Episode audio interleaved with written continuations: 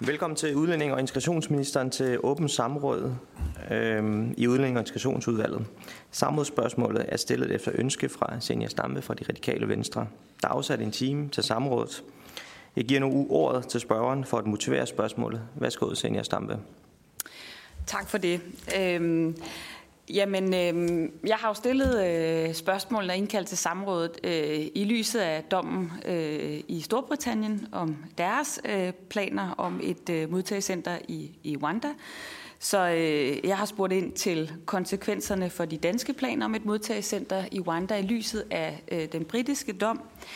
Jeg har også spurgt ind til øh, det arbejde, som, øh, som udlændinge- ofte har øh, refereret til, der foregår i andre lande, ikke mindst øh, i Italien og Tyskland, øh, for at blive lidt klogere på, hvad er det øh, for et arbejde, hvad ligger der i de planer, som på en eller anden måde øh, kan læses øh, øh i relation til de danske øh, Rwanda-planer.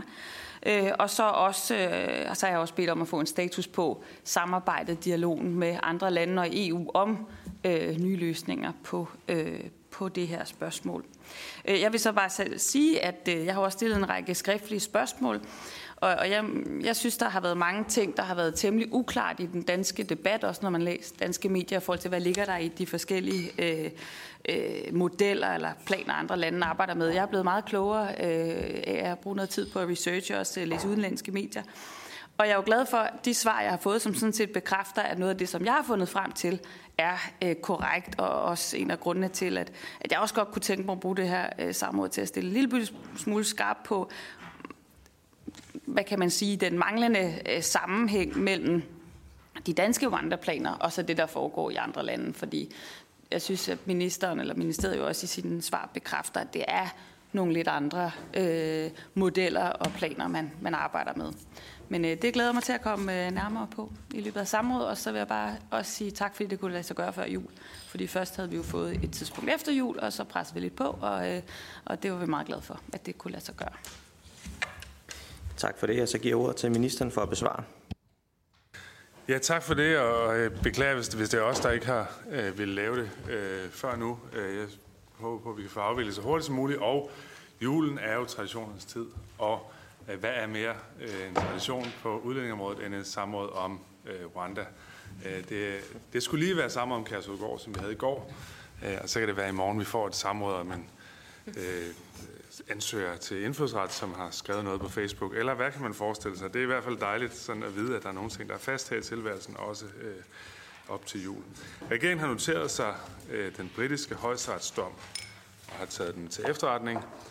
Den er nået frem til, at Rwandas asylsystem er så mangelfuldt, at det på nuværende tidspunkt ikke er sikkert at overføre asylansøgere til asylsagsbehandling i Rwanda, da det vil indebære en risiko for såkaldt refoulement, altså øh, at man øh, udsender folk til tortur, øh, nedværdigende umenneskelig øh, behandling.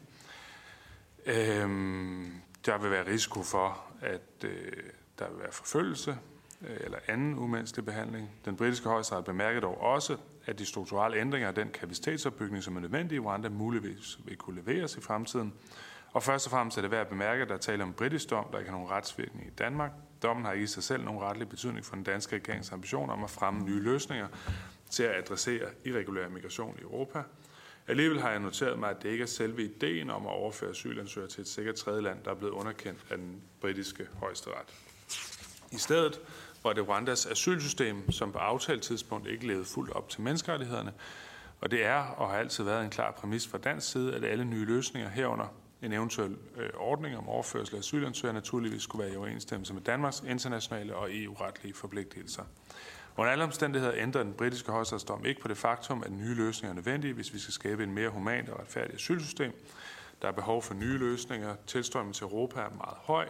Mange lande oplevede 22 høje ankomsttal, og antallet af asylansøgere for 23 er ikke endelig opgjort, men vil formentlig øh, stå med et tal, der ikke har været højere siden 2016, øh, for nogle lande endda højere, end det var i 2015. Senest har vi set øh, et forsøg på fra Ruslands side på at såkaldt instrumentalisering, altså det at sende grænser eller sende migranter ind over grænsen ved, til Finland som sådan en politisk øh, pressionsmiddel. Det er derfor fortsat regeringens ambition at finde fælles løsninger i samarbejde med EU og de øvrige, øvrige medlemsstater. Vi oplever klart en stigende interesse fra flere og flere lande i forhold til behovet for nye løsninger til at adressere irregulær migration. Vi mærker også tydeligt, at flere medlemslande bevæger sig i retning af de danske tanker om behovet for løsninger på Europas migrationsudfordringer. Nogle er jo meget tydelige, øh, som for eksempel det hollandske parlament, der med et øh, flertal vedtager en opfordring til at indgå et samarbejde med Danmark. Østriske indrigsminister, som øh, klart siger, øh, at øh, han støtter øh, de danske planer tilsvarende øh, en række centrale europæiske lande, som støtter op om øh, at lave en model med tredjelandsbehandling. Men det er klart, der er også en række lande, som øh, før har været meget kritiske, men som nu er øh, positive overfor øh, ideen. Det kan vi eventuelt gå ned i øh, lidt mere i detaljen. Der er også øh, nye tiltag og overvejelser fra italiensk side, fra tysk side på migrationsområdet. Italien har indgået en samarbejdsaftale med Albanien. Min forståelse af aftalen er, at der skal oprettes en række centre i Albanien, som skal huse irregulære migranter reddet til søs af italienske myndigheder. Det er altså de italienske myndigheder, der skal forestå behandlingen af asylansøgere på albansk jord. Asylansøgere, der bliver meddelt asyl, vil blive tildelt beskyttelse i Italien, ikke i Albanien. Aftalen adskiller sig derfor fra ideen om et modtagscenter i et sikkert tredjeland, hvor udgangspunktet er, at de asylansøgere, som bliver tildelt asyl, får beskyttelse i tredjelandet, øh, ikke i Danmark. Men vi ser det så også som positivt, at andre EU-lande tænker ud øh, af de normale rammer og arbejder med nye løsninger på øh, vores migrationsudfordringer i Europa. Men når det er sagt, så mener jeg heller ikke, at det løser de problemer, der er øh, i forhold til en irregulær migration. Øh, men det er et skridt på vejen, sådan som jeg ser det, og et bevis på, at der også øh, bliver prøvet nogle ting af øh, de her år, som, som er nødvendige. Tyskland har, øh, i forhold til Tyskland har vi noteret os, at flere tyske politikere de seneste måneder har været ude med meldinger om asylsagsbehandling i tredje land uden for Europa. Det drejer sig både om øh, regeringspartierne SPD og FDP, og det drejer sig om oppositionen, øh, CDU, øh, som det fremmeste øh, medlem. Senest blev der 6. november i år afholdt møde i Berlin mellem den tyske kansler, forbundsstaterne, forbundsstaternes regeringschefer, hvor det blev besluttet, at den tyske regering skal undersøge nærmere, hvorvidt asylsagsbehandling kan flyttes til transit eller andre tredje lande. Der er ikke yderligere detaljer eller oplysninger om de konkrete tyske planer, men jeg synes, det er glædeligt, at andre EU-lande begynder at dele regeringens analyse af, at problemerne med det nuværende asylsystem øh, er omfattende, og at man kigger på idéer, som vi jo har talt om i Danmark et stykke tid. Og så må man jo også bare sige, at det betyder noget, når et stort og vigtigt land som EU-land som Tyskland øh, ser positivt på, på de her tanker. Afslutningsvis vil jeg sige, at på trods af dommen for den britiske højesteret, så oplever, at der sker en positiv udvikling i Europa i forhold til at finde nye løsninger, der kan adressere irregulær migration. Det er øh, det, vi ser blandt andet i Tyskland og Italien. Øh, og det er jeg selvfølgelig glad for. Tak for ordet. Tak til ministeren. Inden vi går til spørgerunderne, så får spørgeren mulighed for at stille to opfølgende spørgsmål. Værsgo, Senja Stampe. Ja. Øhm, jamen i, i virkeligheden kunne jeg godt tænke mig at bevæge mig ind på tre områder, men jeg kan jo komme tilbage, øh, fordi der er jo både spørgsmålet om øh, Rwanda, vores konkrete Rwanda-planer og dommen i Storbritannien. Så er der også det spørgsmål, der handler om, hvad er det egentlig, der foregår i de andre europæiske lande. Og, og så er der også et spørgsmål, der handler om, hvad gør regeringen konkret i i den her sammenhæng. Øhm, men hvis jeg starter med, øh, med Rwanda, øhm, øh, så noterede jeg mig, at øh, efter at øh, den britiske dom øh, blev offentliggjort, der sagde ministeren, at han stadigvæk mente, eller du stadigvæk mente, at Rwanda var et rigtig kvalificeret land. Men, og at det var den britiske model, så at sige, der var, som dommen havde vendt tommen ned for jeg hører noget andet i dag, og jeg har også forstået det anderledes, så jeg læser også jeres svar sådan, at det ikke er modellen, den britiske model, som øh, den britiske højesteret har vendt tommen ned i forhold til. Det er Rwanda som et sikkert tredjeland i asylretlig forstand, øh, og også i mere bred forstand, øh, altså at Rwanda er ikke et land, man kan lave aftaler med, fordi man kan ikke regne med, at de bliver overholdt. Det viser erfaringerne, ikke mindst øh, i forhold til deres samarbejde, asylsamarbejde med Israel. Øh, og, og så ved jeg godt, at nogle andre modeller, men den primære anke er jo, at de aftaler, man indgår med Rwanda, kan man ikke regne med. Og derfor er mit opfølgende spørgsmål jo så, mener ministeren stadigvæk, at Rwanda er et rigtig kvalificeret land? Eller, eller nærmer vi os ikke snart et eller andet punkt, hvor ministeren også må konstatere, at det er måske ikke lige Rwanda, så kan man blive ved med at arbejde med sådan nogle planer, men det er måske ikke lige Rwanda, der er det oplagte land, fordi vi nu har en højesteretsdom for, øh, og, og, og jeg kunne da også godt tænke mig at høre ministerens øh, vurdering af, om en dansk højesteret ikke vil nå til nogenlunde samme konklusion, altså at Rwanda er et land, der er meget svært at indgå øh, forpligtende samarbejde med. Øh, det var det ene spørgsmål. Øh, det andet spørgsmål, øh, som så handler om, hvad der sker i andre lande. Øh, jeg er glad for, at ministeren bekræfter, at den italienske model er, har jo på ingen måde noget at gøre med den øh, danske Rwanda-model, fordi der udelukkende er tale om, at man gennemfører selve asylproceduren i Albanien, øh, og den gennemføres så endda af, af italienske myndigheder, og i det øjeblik en asylansøger enten for, for øh, asyl øh, og skal have ret til beskyttelse eller bliver afvist, så skal vedkommende transporteres til Italien.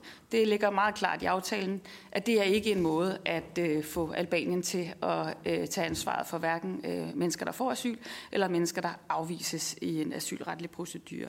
Øh, så, så, så derfor har den jo ikke særlig meget at gøre med den danske virkelighed, øh, eller de danske øh, Rwanda-planer. Og så den tyske øh, model, øh, Øh, eller model, det er så meget sagt. Øh, der kunne jeg måske godt bare tænke mig at høre noget mere om, hvad ministeren tror, der ligger i den model, fordi jeg har også stillet spørgsmål til det, og det svar, jeg får, det, det er også selv har researchet mig frem til, nemlig at det eneste, vi ved om de tyske planer, det er en sætning, der, øh, der står to steder, dels i regeringsgrundlaget, og så står det i den nye migrationsaftale. Det er en sætning, hvor der står, at det i undtagelsesvise tilfælde øh, kan der åbnes for øh, fastsættelse af asylgrundlag i tredje lande. Der i ligger jo ikke nødvendigvis, at det er mennesker, der først skal være kommet til Tyskland og så skal sendes tilbage. Der kan lige så vel være tale om, at man øh, modtager et, øh, eller man laver et center i Nordafrika, hvor folk kan søge direkte til øh, og så øh, få, få, øh, få behandlet deres øh, asylsag. Der står heller ikke noget om, at de mennesker, der så får øh, fast øh, øh hvad hedder sådan noget, vurderet deres asylgrundlag, hvor de skal have asyl, Øhm, det kunne jo lige så godt være, at det handler om at behandle asylansøgningen der, men så stadigvæk øh, tage nogen øh, til, til Tyskland. Det er meget, meget uklart, men det kan være, at ministeren ved mere. Øh, det virker bare på svarene som om, at ministeren heller ikke kan finde mere konkret, end jeg har kunnet, øh, og det derfor er yderst uklart, hvad der overhovedet ligger i de tyske planer. Så det må også være nok. Værsgo, ministeren. Ja, tak for det. Øhm, Først så vil jeg sige, at øh, du siger, Senja, at Rwanda er et land, der er svært at indgå forpligtende samarbejde med. Øh, det vil jeg sige er forkert. Altså, øh, der er en række europæiske lande, der har et forpligtende samarbejde med Rwanda i forhold til håndtering af asylansøgere igennem det, man kalder Emergency Transfer Mechanism, ETM, øh, som er øh, højt respekteret, øh, blandt andet af UNHCR, som Øh, Øh, Rwanda har fået meget anerkendelse for, øh, både på det afrikanske kontinent og andre steder, og som grundlæggende går ud på, at man øh, overfører folk fra meget prekære og farlige forhold i Libyen og til nogle, synes jeg, ret flotte faciliteter i Rwanda. Rosa Lund og andre folk har også været der, så de kan jo bekræfte, at det er nogle fornuftige omgivelser, folk er i, når de bliver overført til ETM i forhold til Ja, ja, men nu det kan være, at Rosalund ikke har set andre flygtninge der i Afrika, men, men øh, det er altså øh, et sted, hvor øh, kvoteflygtninge gennem ETM. Så jeg mener, at Rwanda er et sted, hvor man kan lave samarbejde med, og som har øh, fornuftige øh, erfaringer i forhold til at håndtere øh, flygtninge og folk, der søger om asyl. Øh, specifikt for øh, den britiske øh, dom, så bygger det på den øh, konkrete udformning, man lavede i forsommeren øh, sidste år, øh, og som man efterfølgende har, øh, har dømt som øh, altså i højesteret, øh, har ment ikke øh, havde de nødvendige garantier for at sætte del. Øh, for os har det altid været afgørende, at der selvfølgelig var styr på sagsbehandling, at der var styr på, at de mennesker, vi har ansvar for, øh, bliver behandlet på en måde, måde som er i overensstemmelse med øh, menneskerettighederne. Øh, så så øh, på den måde har vi været rimelig klare fra starten af, også i den dialog, der har været med Rwandas regering i forhold til, øh, til mulighederne for at lave den her form for, øh, for tredjelands løsning. Og så i forhold til Tysklands model vil jeg sige, jeg er enig i, at der ikke er så meget, der fremgår øh, af de officielle dokumenter. Øhm, jeg danner jo mit indtryk, indrigsministeren i Tyskland, som er ansvar for det område, og jeg snakker med de rådgiver, blandt andet Gerhard Knaus, den østriske professor, som rådgiver øh, den tyske øh, forbundsregering i de her spørgsmål. Og ud fra den samlede opfattelse, så er min vurdering, at Tyskland er interesseret i at lave tredjelandsløsninger, men at det selvfølgelig øh, udstår endnu, hvordan de præcis skal laves. Hvis man følger det, som Gerald Knaus øh, selv har lagt frem, så har han tidligere skitseret, at det ikke, nu siger jeg det som reference, ikke fordi jeg nødvendigvis synes, det er den bedste løsning, men bare øh, for, for helhedens skyld. Øh, han har skitseret en løsning, hvor man laver et, øh, øh, et center i Tunesien, øh, hvor man så, øh, hvor alle, der vil til Europa for at få asyl, skal søge, og at man så har en europæisk kvote på for eksempel 100.000 flygtninge om året, som man så overfører, øh, og det vil så være dem, der får øh, asyl i Europa, så afskærer man muligheden for yderligere spontan asyl. Om det så er det, man i den tyske regering har købt, den øh, model fra sin rådgiver, det, skal, det, det ved jeg jo ikke. Øh, jeg kan bare konstatere, at man er meget interesseret i, både på embedsmandsniveau politisk niveau, øh, og, at lave tredjelandsløsninger. Øh, og det er jo også øh, det, som EU har erfaring med, med den Tyrkiet-aftale, der blev lavet tilbage i 2016, som jo byggede på samme princip, altså at det ikke nødvendigvis er dem, der kommer først til Europa, som får asyl først, men det er dem, som har det største øh, objektive behov for, øh, for asyl. Så jeg håber, det kan dække nogenlunde. Jeg, jeg, jeg ved ikke, altså jeg, jeg har jo heller ikke selv ned øh, og diskutere med øh, på deres øh, vintermøde øh, i Bayern her øh, i januar, øh, og der håber jeg selvfølgelig også på at kunne blive klogere på, hvad, hvad det præcis er, man ønsker sig. Tak for det. Inden vi lige går videre, så for god ordens skyld, så har vi to med på Teams. Brigitte fra De Konservative og Peter Skåre fra Danmarksdemokraterne. Øhm, jeg giver lige øh, et spørgsmål mere til Senja Stampe, og herfra så, så åbner vi øh, spørgerunden. Nå, det var sådan to spørgsmål skulle forstås. Jeg troede bare, det var i, i mit, mit indlæg, og der plejer at være mere end to spørgsmål i forvejen, så jeg læste det som sådan en begrænsning. Nå, tak for det, men det var da egentlig dejligt så at få lov til at, øhm, at replicere øh, med det samme. Øhm, jeg kunne egentlig godt tænke mig så at spørge ind til, øh, til den her model, som, øh, som du nævner, øh, øh, som ham her Knaus turnerer rundt med. Øhm, fordi at det betyder jo så stadigvæk, at mennesker ikke behøver at tage til Europa først for at søge asyl til Europa, fordi og derfor adskiller det sig jo også fra en dansk Rwanda-model, fordi det vil så betyde, at man kan tage til et center et eller andet sted i sandsynligvis øh, Nordafrika, og indgive en øh, asylansøgning. Øhm, men det, der selvfølgelig så indebærer kontrollen, det er jo så, at man sætter en kvote. Det er sådan, jeg forstår. Så vil jeg bare spørge, dels, hvor højt synes ministeren så sådan en kvote skal være, og hvordan skal de mennesker så fordeles bagefter? Øh, er regeringen så indstillet på at se på en solidarisk fordelingsnøgle, som vi tidligere har talt for, og som jeg ellers indtil videre har hørt øh, regeringen øh, afvise. Og, og det andet spørgsmål, for det er måske egentlig vores største bekymring, og det er tilbage til, til kvoten, og det er ikke fordi, jeg forventer, at ministeren kan komme med et konkret tal. Men der er jo også et eller andet spørgsmål om overordnet solidaritet her. På den ene side forstår jeg jo godt, hvorfor Europa passer på sig selv. Men der er bare nogle lande, der ikke er så privilegerede, at de kan mure sig selv inde på samme måde, som vi kan. Så hvad er ministerens tanker i forhold til, hvis man har et system, både at sikre solidariteten inden for Europa ved, gennem en fordelingsnøgle, som jeg tidligere hørt, at man var negativt stemt overfor, men også hvordan sikrer man så også, at Europa tager et nummer eller et antal, som også er solidarisk i forhold til nærområderne og de nordafrikanske lande. Øh, og det kan selvfølgelig både noget være, være i forhold til tallet, men, men jo også andre indsatser. Der kan også være andre måder at være solidariske på. Men, men, men hvad er hvis man tænker videre i de baner, hvad skal der så til netop for, at, at vi også får løftet et ansvar, der gør, at vi bidrager solidarisk, og at vi også så sikrer solidariteten internt i Europa? Ministeren. Det er rigtigt, at det, som Gerald Knaus har beskrevet, er en model, hvor man har øh, et, øh, et sted i Nordafrika, konkret er Tunesien blevet nævnt, hvor man så øh, kan søge om asyl til Europa. Og det vil så ikke være alle, der søger asyl, der får det. Det vil være en mængde af mennesker. Han siger så, at 100.000 kunne være et godt tal.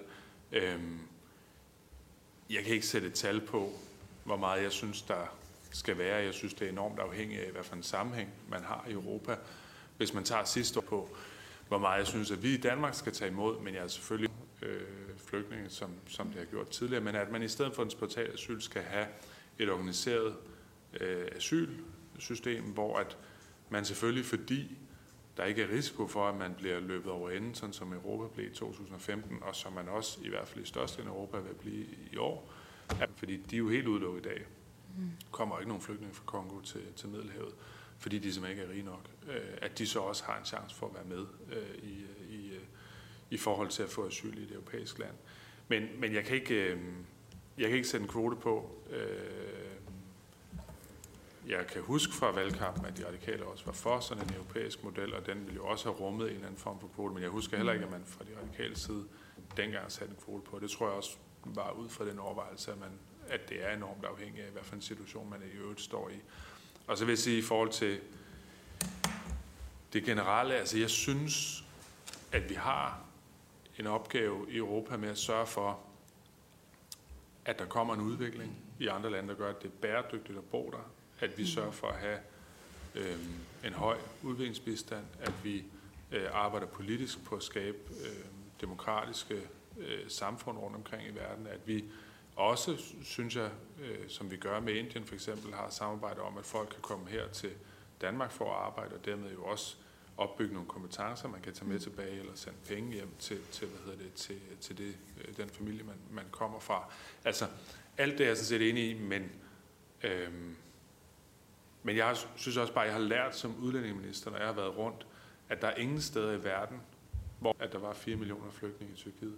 Man ønsker det så heller ikke i Tunesien, hvor det er samme billede. Altså, det der med at have en stor gruppe af folk, der kommer med en anden kultur end den, man selv er en del af, det er generelt bare ekstremt upopulært, lige meget hvor du er hen i verden. Og så ved jeg godt, der er migrationsforskere, som siger, folk, der har et meget langt historisk perspektiv, der siger, at mennesker har altid vandret, og det har altid været en del af vores... Mm. Sådan, øh, og vi kom fra Afrika oprindeligt, og der er jo mange, sådan, man kan trække mange tråde tilbage, men, men i de samfund, vi har i dag, er der ikke nogen, der ønsker det. Man ønsker måske i vid udstrækning at tage imod folk fra sine nabolande, så man kan spejle sig i, altså i, for nu at blive i Rwanda, tager de imod folk fra Kongo og Burundi som flygtninge, ligesom at vi har taget imod folk fra Ukraine, og, og de på en eller anden måde nemmere at komme ind i vores samfund, end, end folk, der kommer længere væk fra i verden. Men det der med at have folk, der er markant anderledes i kulturen, det er der bare ikke nogen interesse i. Og det er næsten lige meget, hvor det er. Jo mere vi åbner for, at folk kan, kan få en direkte adgang til Europa, jo, mere, jo flere kommer der jo, øh, som vil krydse fra øh, Sahel-regionen til Tunesien, vente der på at komme til Europa, fra Afghanistan til Tyrkiet, vente der på at komme til Europa, og mange andre steder rundt om øh, i verden. Øh, og det tror jeg bare, man skal have som en præmis for de her diskussioner, at der er ikke nogen efterspørgsel øh, på øh, en stor gruppe med en anden kultur, som kommer til, til folks land, uanset hvor man er hen i verden. Tak til ministeren, og nu går vi til spørgerunden blandt øh, udvalgets øvrige medlemmer. Vi starter med Mikkel Bjørn fra Dansk Folkeparti. Tak for det. Øhm, og det er jo sådan set, den øh, grundlæggende analyse er jo enig med ministeren i, at det er der ikke noget ønske om, i hvert fald ikke fra Dansk Folkeparti's side. Øhm, men, men fra vores stol, der synes jeg jo grundlæggende, at det syner af, at Socialdemokratiets grundlæggende to udlændingepolitiske søjler, det vil sige henholdsvis øh, Rwanda-løsningen og fængsler i, i Kosovo, øh, ja, de har vist sig øh, at være øh, langt hen ad vejen øh, røgslør. Altså fordi Kosovos øh, parlament nu øh, har ikke øh, ratificeret øh, Kosovo-fængselsplanen. Det kan tage månedsvis. Øh, og det er jo grundlæggende sådan øh, med de her Kosovo-fængsler. Øh, ikke for at rykke, øh, rykke samrådet over på noget helt andet. Men at de her mennesker vil kunne rejse tilbage til Danmark, når de er færdige med at deres dom. Og, og derfor vil jeg spørge ministeren ind til i forhold til Rwanda. Hvad er det for en model efter den britiske højeste retsdom, som regeringen forestiller sig i forhold til Rwanda? Er det en model, hvor øh, asylansøgere, når de så får asyl, kommer til at øh, tage til Danmark? Eller er det en model, hvor de ender med at blive i Rwanda, øh, når de øh, har fået øh, tildelt øh, asyl? Øhm, fordi det er klart, hvis de her mennesker øh, alligevel ender i Danmark, øh, fordi at øh, det vurderes, at de har ret til asyl, øh, så er det i hvert fald ikke øh, fra Dansk Folkeparti's side en løsning, som vi kan stille os tilfredse med. Øhm, så det vil være mit øh, grundlæggende spørgsmål. Tak for det. Ministeren? Nej, jeg synes nu nok, der er flere søjler end de, end de to, men jeg kan selvfølgelig godt se, at det er sådan for i det retoriske øh, kan, kan, kan være et effektivt greb at bruge. Ja, altså jeg, øh, jeg ved ikke meget om det Kosovo, andet end at det fra starten af har været præmissen, at folk skulle kunne øh, tage til Danmark efterfølgende. Man kan ikke tvinge dem til at blive i Kosovo, når de først har udstået deres straf. Øh, men, men de nærmere omstændigheder øh, kan jeg, ikke, øh, kan jeg ikke sige så meget mere om. I forhold til Rwanda kan jeg sige, planen grundlæggende handler om, at man overfører langt de fleste til Rwanda. Der vil være nogen, som ikke vil kunne det, øh, måske af hensyn til øh, sundhedsmæssig tilstand, meget stærk familiær tilknytning, men det vil være et absolut øh, mindretal. Øh, de fleste bliver overført til Rwanda, og der vil man få typisk mellem en tredjedel og 40 procent. Øh, så vil man kunne stille sig op sammen med de 125.000 andre flygtninge, der er i Rwanda, og selvfølgelig søge om at blive kvoteflygtning i Danmark eksempelvis. Øh, og det vil jo være en mulighed. Øh, men, men der ligger ikke i det, så er ingen tvivl om, at hvis vi åbnede et kontor i, øh, det kunne for så vidt være i Rwanda, eller i Kongo, eller i øh, Myanmar, eller andre lande, i Jordan, hvor der er utrolig mange flygtninge, som ikke har råd til at rejse over Middelhavet. Og vi øh, satte skilt op, hvor der stod, her kan du søge asyl. Jamen, hvis du har objektivt asylkrav, så kommer du til Danmark. Jamen, så vil det selvfølgelig være utrolig mange, der gjorde det, fordi der er utrolig mange mennesker, der har et objektivt asylkrav, øh, som er på flugt fra krig eller personligt forfulgt i nogle af de lande. Og det vil selvfølgelig også gøre, at vi vil få flere øh, meget hurtigt, end, end hvad vi kan håndtere. Øh, så, øh, så, så det er sådan der, øh, det er det, modellen øh, grundlæggende går ud på. Jeg tror, en enhver model, også diskuteret på europæisk plan, som indebærer, at alle dem, der når til et vist punkt i et tredje land, og som har objektivt asylbehov, automatisk får asyl, den vil også øh, udgøre en pull-effekt, altså tiltrække folk til, øh, til at søge øh, asyl, og vil gøre, at, at man vil have svært ved at, ved at kontrollere, hvor mange der kommer. Tak for det. Så går vi videre til Rosa Lund fra Enhedslisten. Tak for det. Jeg kom lidt for sent, fordi øh, døren var låst. Det ved jeg ikke lige, hvad jeg skal ligge i. Men øh, jeg vil lade det, jeg vil lade det flyve. Er du sikker på det, Kåre? Er du sikker på det? Øh, nej, men det var faktisk derfor, jeg kom for sent. Det var, fordi døren var låst. Hvad hedder det? Nå, så derfor så missede jeg lige det første, og derfor må ministeren selvfølgelig undskylde, hvis ministeren skal gentage sig selv. Men jeg vil gerne spørge alligevel. Fordi, sådan som jeg forstår den britiske dom, så handler det jo ikke om, hvorvidt der er gode forhold i de lejre, som både ministeren og jeg selv har besøgt i Rwanda. Det er jo ikke det, det går ud på. Det går jo ud på problemer, altså systematiske problemer i asylbehandlingerne i Rwanda. Det er den ene ting, som kan være et problem med at lave det her samarbejde med Rwanda. Den anden ting, som kan være et problem, det er jo, at frihedsbrevet har afdækket, at Rwanda bruger flygtninge som menneskeskjold i borgerkrig mod Kongo. Altså det er bare sådan, der er jo mange problemer her, minister, med at lave et samarbejde med Rwanda omkring flygtninge, som ikke handler om alle de ting, ministeren snakker om med overordnet flygtningestrømme og hvad vi kan være bange for i integrationsproces og alt muligt, hvad ved jeg. Så derfor er mit spørgsmål, hvad tænker ministeren om, at den britiske Supreme Court jo lægger vægt på, de systemiske og systematiske fejl i Rwandas asylsystem? Det er det ene spørgsmål. Det andet spørgsmål er, hvad tænker ministeren om samarbejdet, som Rwanda har haft med Israel, som man jo må droppe? Og det tredje spørgsmål er, hvor langt er man i regeringen med planerne om at lave et modtagscenter i Rwanda? Fordi vi kunne jo forstå, tillykke i øvrigt med regeringen med, at den bliver et år i dag, og vi kunne jo forstå, at noget af det, som moderaterne fik presset Socialdemokraterne til, var, at der ikke skulle være et modtagscenter i Rwanda. Men nu har jeg jo selv lige været i Rwanda med udvalget og med ministeren, og der lød det godt nok lidt anderledes, altså som om man faktisk var i gang med at lave øh, de her planer, faste planer om et modtagscenter i Rwanda. Så kunne ministeren ikke lige en gang for alle slå fast, kommer der et dansk modtagscenter i Rwanda, ja eller nej? Værsgo, ministeren. Først vil jeg sige i forhold til øh, de påstande, der, bliver sagt både om, om den britiske højesteret og frihedsbrevet, at, at der er jo nok forskel på de to elementer. Altså at noget er stået frihedsbredt, og noget er blevet øh, afgjort i den britiske højesteret. Det har jo ikke helt samme retsvirkning, men grundlæggende øh, er det min opfattelse, at man netop peger på sagsbehandlingen, øh, fordi størstedelen af de flygtninge, som er i Rwanda, er øh, det, man kalder prima facie flygtninge, altså at de har fået flygtningestatus uden videre, kommer fra Kongo og øh, Burundi primært, øh, og at man derfor ikke har øh, de samme, kan man sige, den samme erfaring med, med sagsbehandling øh, af øh, flygtningssager, øh, og det er det, som der er blevet peget på. Og det har den britiske regering så, så vidt jeg er orienteret i hvert fald, taget op nu og har forsøgt at lave en, en ny model, som øh, er gået igennem det britiske parlament her øh, i denne her uge, som man så vil øh, forfølge, og som lever op til de øh, krav, som der er fra den britiske øh, højesterets side. Øhm, jeg kan overgreb mange andre ting.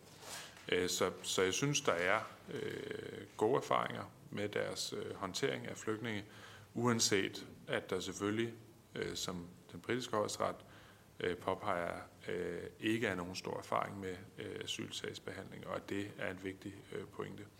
Og så i forhold til, nu er jeg i tvivl om, det var sådan retorisk, eller om det er sådan meget alvorligt ment, ja, det er jo noget, som har været omtalt i pressen mange gange, øh, og som også blev øh, diskuteret og klarlagt på det første øh, pressemøde, den regering havde i det hele taget for et år siden. Altså spørgsmålet om, hvorvidt vi forfølger en europæisk model eller nogle andre modeller. Der er det arbejde, jeg laver i øjeblikket på at lave en europæisk model. Det er der heldigvis meget stor opbakning til, men det er klart. Tak for det, og så går vi videre. Så er det Mikkel Bjørn fra Dansk Folkeparti. Jamen, nu synes jeg faktisk ikke helt, at øh, Rosa øh, fik svar på sit øh, spørgsmål, så, så du vil jeg spørge i, i, igen, øh, nemlig omkring status på Rwanda. Øh, fordi at, når, når jeg... Øh, nej, det synes jeg ikke helt, fordi at når jeg snakker med øh, regeringsordfører, øh, altså ordfører fra regeringspartierne, sådan uden for, øh, uden for de officielle samråd og, og ting, hvor der er videoer og, og, og journalister og andre ting, så indrømmer de jo sådan set meget åbent, at alt det her med Rwanda, det er sat på pause, indtil der kommer en ny regering. Altså det, det har været en del af regeringsforhandlingerne, og, øh, og måske moderaterne øh, har presset øh, for, at øh, det bliver skrevet ind det her med en fælles europæisk løsning, og det betyder grundlæggende, at det ikke bliver til noget. Altså indtil der kommer en regering, som er villig til at lave deres egen aftale på det her område øh, fordi en fælles europæisk aftale. Altså forestiller man sig virkelig, øh, at lande som, som Tyskland, øh, der, der ligger øh, 10.000 vis af kilometer til venstre for os i udlændingepolitikken eksempelvis, at de vil lave en, en fælles europæisk aftale omkring øh, et udrejsecenter i, i, i Rwanda eller et andet tredje land. Det har, det har jeg ualmindeligt svært ved at, at, at forestille mig. Så jeg kunne godt tænke mig at høre, om, om ministeren forventer, at der er nogen som helst sandsynlighed for, at et udrejsecenter kommer i øh, den her regeringsperiode? Er det noget, man oprigtigt arbejder for internt i regeringen? Eller er det bare øh, tomme valgløfter, som man har lanceret under valgkampen? Værsgo, ministeren. Tak for det. Øhm, altså, nu ved jeg godt, at vi ikke har det i meningsmålingerne, men herinde har vi trods alt stadig nogle af 80 mandater. Øh, og øh, skulle der være et af dem, der har sagt noget tosset, øh, som ikke er i overensstemmelse med regeringsgrundlaget, så øh, Øh, går det nok også. Øh, den, der lægger linjen på det her spørgsmål, det er mig, der gør det som udlænding og integrationsminister, og linjen er den, som også beskrevet på regeringens første pressemøde, som jeg har udlagt præcis på samme måde, netop at vi forfølger et europæisk spor, og hvis det ikke øh, har nogen fremdrift, så kan vi i sidste ende også lave en aftale øh, med Rwanda, men vi mener, og det kan være, at jeg kan forklare det godt nok, når jeg har været i de her samråd, men grundlæggende løser en europæisk model flere ting, end en dansk model gør. En dansk model vil løse vores udfordringer med spontan asyl, men den vil jo ikke løse det, som vi også har en ambition om at løse, som er, at der kommer rigtig mange mennesker over Middelhavet, som kommer med menneskesmugler, destabiliserer. Menneskesmuglerne er en milliardindustri, som destabiliserer en række lande i Nordafrika, som, øh, hvor, øh, som er forårsager øh, tusindvis af menneskers død på Middelhavet og gøre op med, altså der er jo ingen, der forestiller sig, at fordi Danmark laver en aftale med Rwanda, så stopper der med at være menneskesmuglere. Altså fordi vi er jo ikke destinationen for dem. Det er jo Tyskland først og fremmest, som, som er det sted, hvor folk gerne vil hen. Og derfor vil en europæisk løsning selvfølgelig løse flere problemer. Det er derfor, vi forfølger det. Jeg tror ikke, øh, Jeg tror godt, det kan lade sig gøre inden for den her valgperiode, at der kommer en løsning på europæisk plan. Jeg ved ikke, om det kommer til at ske, det håber jeg. Jeg ved, at dengang man lavede Tyrkiet-aftalen, som bygger på samme princip, altså at folk, der kommer over spontant, bliver ført tilbage, hvorimod at man tager nogle af dem, som har et objektivt behov, sådan så det ikke er dem, der bare kommer først, som får øh, opholdsgrundlag i Europa. Den aftale blev lavet på meget kort tid, fordi der bredte sig en erkendelse i Europa, hvad jeg mener var øh, for sent, men dog alligevel rigtigt, af at det flygtningepres, man har haft i 2015, var øh, uoverstigeligt for en række af de europæiske samfund. Den erkendelse, mener jeg, i øjeblikket er ved at brede sig i en række europæiske lande. Jeg kunne godt tænke mig selvfølgelig, at folk de ikke kan håndtere. Øhm, for bare at tage et par stykker. Østrig havde 109.000 øh, spontane asylansøgere sidste år. Svarkapacitet i Tyskland er der eksempler på kommuner, hvor man har 40.000 indbyggere og skal håndtere 2.000 flygtninge. Øh, og det er bare nu. Altså, hvis det fortsætter, så er det jo 4.000 lige om lidt. Det er selvfølgelig umuligt at forestille sig, at man, lad os sige, Tornby Kommune, som har 40.000 indbyggere, skulle håndtere øh, 2.000 flygtninge umiddelbart. Det er et civilsamfund, en offentlig organisation, som en kommune er både i Danmark og Tyskland, selvfølgelig ikke i stand til, og derfor så søger man nogle løsninger, og vi har nogle bud øh, på, hvordan sådan en løsning skal være. Øhm, andre europæiske lande har andre variationer over det samme tema. For mig er det bare vigtigt, at vi laver en model, hvor vi sikrer, at det er dem, som har det objektive behov for beskyttelse, som kommer først, og at det ikke er dem, som først sætter deres øh, fødder på europæisk jord, som kommer først, fordi det er det, der er grundprincippet. Og så fører man magten over migrationspolitikken tilbage ind i de nationale parlamenter, ind i Europaparlamentet, i stedet for at være enige med, med regeringen. Tak for det. Af hensyn til tiden, så tager vi to spørgsmål ad gangen, så Senior Stampe også til sidst skal, kan, kan runde af. Vi starter med Senior, og så tager vi øh, Rosa Lund bagefter. Jeg synes, det er en vanvittig interessant øh, samtale, eller hvad man nu vil kalde det, vi har øh, i dag. Jeg synes egentlig også, at vi rykker os videre i forhold til, synes jeg, realistiske øh, løsninger, ikke bare symbolløsninger, fordi det, jeg egentlig også hører ministeren sige, det er, at det er det europæiske spor, man dyrker, og så er Rwanda sådan noget, man har i baghånden. Og man kan jo i hvert fald sige, at der skal ske rigtig meget i Rwanda, før at at det bliver det sikre tredje land, som vi jo øvrigt lige har skrevet i Europa, øh, den europapolitiske aftale, der står jo innovative partnerskaber i sikre tredje lande. Det har vi blandt andet sørget for, og, øh, og det betyder jo så også, at, øh, at der skal jo være nogle helt andre, en helt anden sikkerhed end den, som man jo øh, kan få i Rwanda nu. Så, så jeg oplever sådan det forventer jeg sådan set ikke nogen øh, replik på for ministeren, men jeg læser svaret sådan, at det er den europæiske løsning, man går efter, og så har man Rwanda som sådan en plan B, man kan gå tilbage til. Øhm, og, og, og den plan er vi, og det ved alle, øh, meget øh, kritiske overfor. Men, og, jeg, og bare lige inden jeg går videre til den europæiske model, altså når ministeren siger det der med de gode erfaringer med ETM-mekanismen, så synes jeg bare, man skylder også lige at forklare, at det er jo ikke genbosætning, det handler om evakuering. Altså det er jo, når man tager nogen ud fra nogle områder, som er meget hårdt presset, og så evakuerer man dem. Det er ikke genbosætning. Hvor, hvor det spørgsmål, der er relevant for os, det er jo genbosætning, for det er jo ikke, altså det er det, vi taler om også, når, når man gerne vil øh, placere øh, øh, flygtninge, øh, altså mennesker, der har fået asyl i Rwanda, så er det jo en genbosætning der, i stedet for en genbosætning her. Det er jo ikke en midlertidig øh, evakuering. Øh, og så er det jo UNHCR, der står øh, for at drive de her øh, lejre. Så, så jeg, jeg, jeg synes, det bliver jeg synes, det bliver misbrugt til at blåstemple øh, Rwanda og blåstemple den danske model, fordi det er jo noget helt andet. Men jeg vil ikke gerne tilbage til den europæiske model, for jeg synes, det er interessant. Og jeg tror også, at ministeren på nogen måde går længere, end jeg har hørt dig, må man godt sige her, øh, gøre. Øhm, fordi øh, Især den her model, som jeg ikke havde hørt jer nævne før, med at man kan søge direkte fra et modtagelsescenter, øhm, og så skal der være en, en, en kvote. Altså det, som jo så bliver det helt centrale spørgsmål, det er jo også netop, hvor, hvor stor er den kvote, og hvad gør man i øvrigt for at hjælpe de områder, der sidder tilbage øh, med mange flygtninge, fordi Ministeren har jo fuldstændig ret i, at der ikke er nogen lande, der ønsker store øh, grupper med en anden kultur eller store flygtningegrupper. Og det er jo lige præcis det, der så også er problemet i de nærområder, hvor langt de fleste flygtninge opholder sig. Og hvor de jo opholder sig på måder, man ikke rigtig kan kalde genbosætning, for de bor i store lejre med mange hundredtusind mennesker. Øh, og, og der er hele tanken i flygtningelovgivningen eller konventioner er jo netop, at på lang sigt, så skal der ske en genbosætning, hvis folk ikke kan vende tilbage. Og, og, og derfor bare mit spørgsmål, når ministeren anerkender, at der er ingen lande, heller ikke Tyrkiet, der ønsker at have så mange mennesker boende, selvom der er nok nogen, der kunne mene, men det er jo, de har jo den samme religion, så de minder jo om dem, men heller ikke Tyrkiet synes, det er sjovt at have 4 millioner syre boende. Så hvordan kan man så skabe, hvis man går videre med tanken her om at skabe sådan et system, hvor man tager en kvote, hvor man alligevel sikrer den solidaritet, fordi at de andre lande vil jo heller ikke være tilfredse med, at vi så bare tager 100.000. Jeg tror, det vil så betyde, at vi måske skulle tage omkring 1000 i Danmark ud fra sådan en solidarisk fordelingsmekanisme.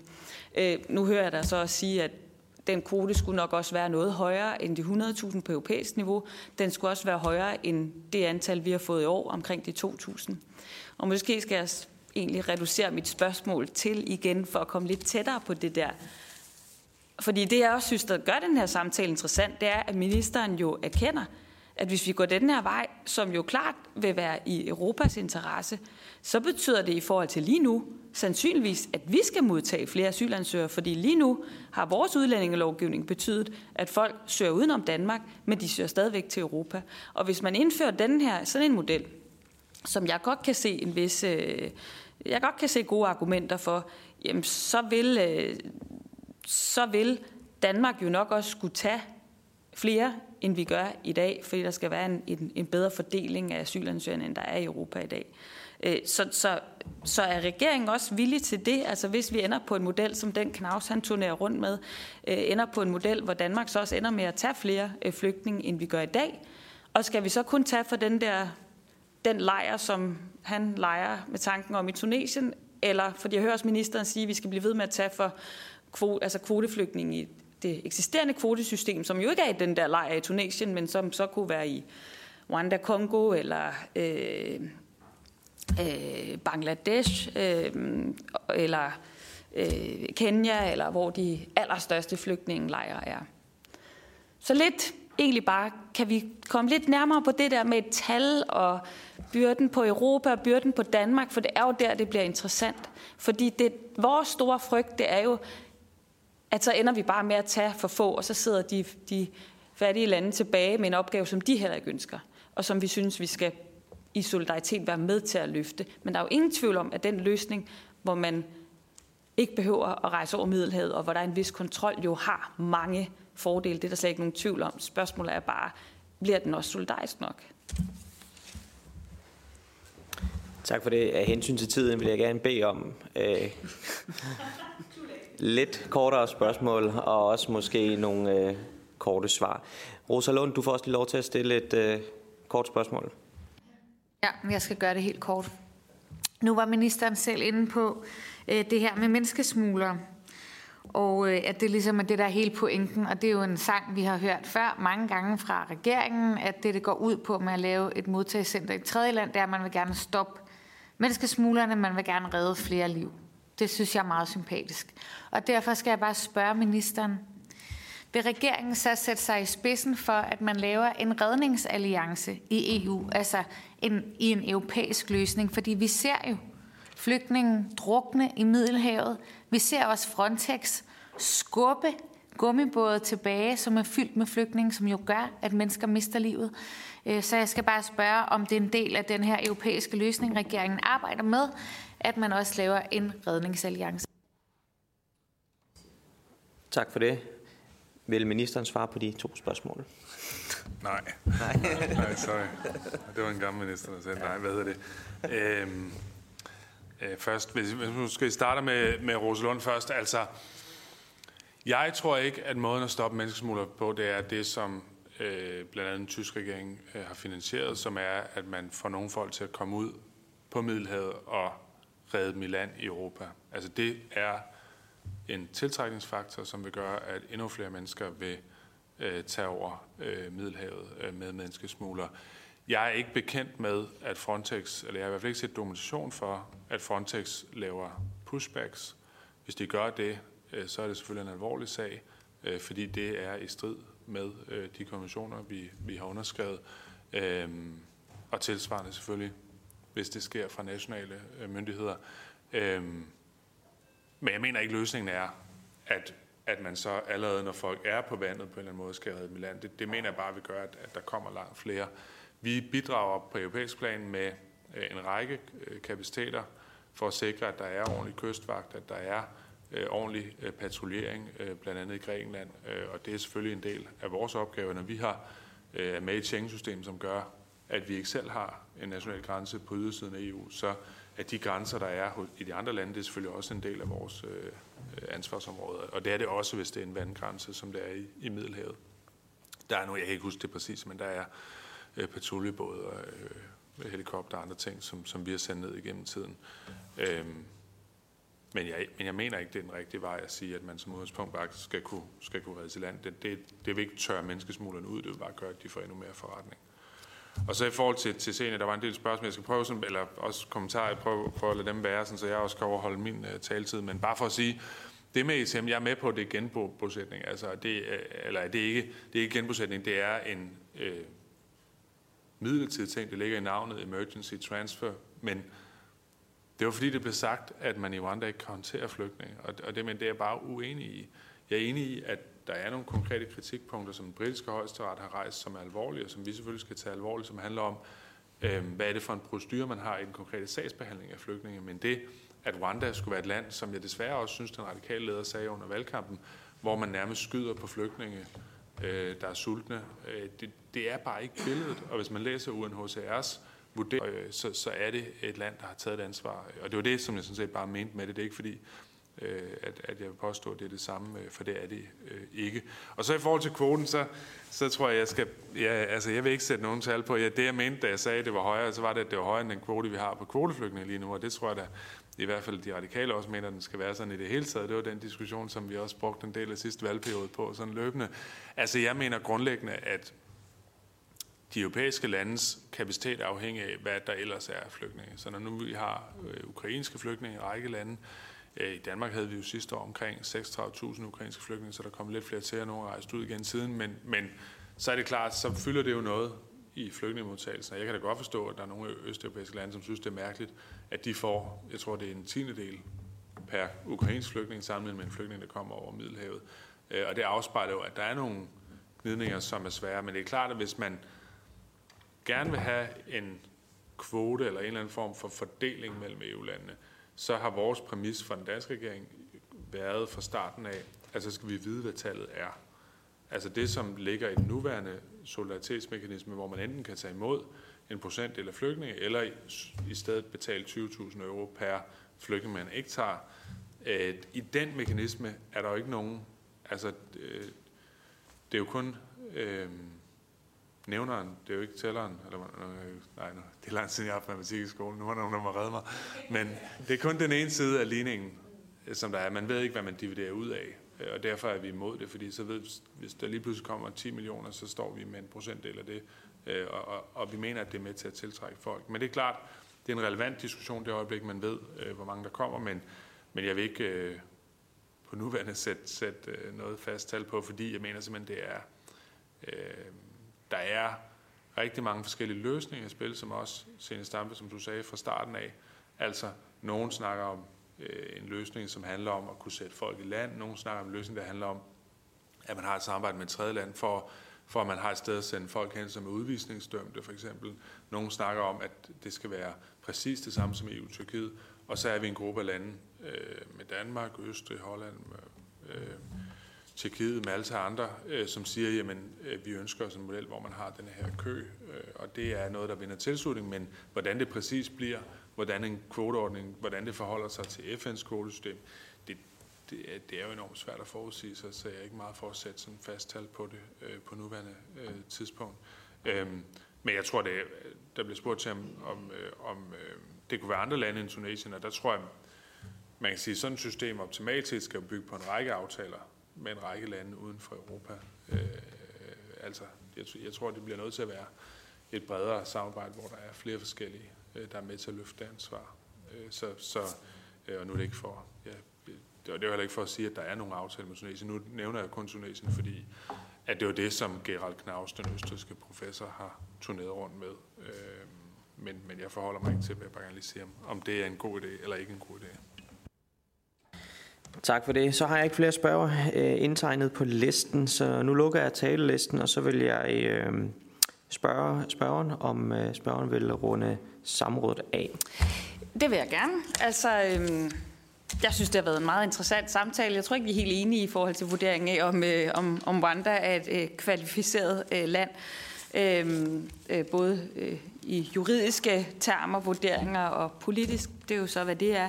Øh, så synes jeg, vi komme lidt tættere også på, hvad er det egentlig for nogle spor, regeringen arbejder med. Øh, jeg synes også, det var godt lige at få afdækket, at den italienske model er noget helt andet end den danske Rwanda-model. Det er et andet problem, øh, den løser, så at sige. Øhm, og det stadigvæk er meget uklart, hvad der ligger i den tyske model. Men den tyske model fik os jo hen på en, en diskussion af en model, som jo også øh, afviger meget fra, fra, fra den danske Rwanda-model, men som handler om, at folk så vil kunne søge asyl til Europa fra et tredje land, Afrika øh, eller hvor det kunne være. Jeg er så med på, at betingelsen så at sige for den model er, at man kontrollerer antallet. Det er sådan, som jeg hører den model, at man så sætter en eller anden kvote, om det er så 100.000 eller 200.000. Og det, det er stadigvæk nyt for mig, fordi det er jo en helt anden tankegang i Rwanda, hvor, øh, hvor man kan sige, at folk først skal komme til Danmark over Middelhavet, og så sender man dem tilbage øh, og får asylophold i Rwanda. Her er der jo så tale om en, en model, hvor, hvor vi jo stadigvæk skal kunne give mennesker asyl i Danmark, øh, men, men, men hvor de altså ikke først behøver at bevæge sig hertil. Det, det synes jeg er interessant, som jeg så bare afslutter med at sige, og det er selvfølgelig også der, hvor det bliver svært at blive konkret, det er jo, at det, det der så for os også bliver afgørende, det er jo, at det er en solidarisk model. At den er solidarisk i i Europa, så at sige, men den jo også er solidarisk internationalt. Fordi, som ministeren siger, der er ikke nogen lande, der har lyst til at sidde med store flygtningegrupper, men der er mange lande i nærområden, der sidder med mange hundredtusind, mange millioner. Og det er jo der, vi på en eller anden måde også skal give et, øh, et bidrag, egentlig også for vores egen skyld, så de mennesker ikke pludselig begynder at vandre i stor stil. Men, men jeg synes, det har været et øh, utroligt nyttigt samråd, og tak for den åbne, konstruktive øh, dialog. Øh, det, det det har jeg sat stor pris på. Tak til spørgeren og til udlænding og integrationsministeren. Samrådet er slut.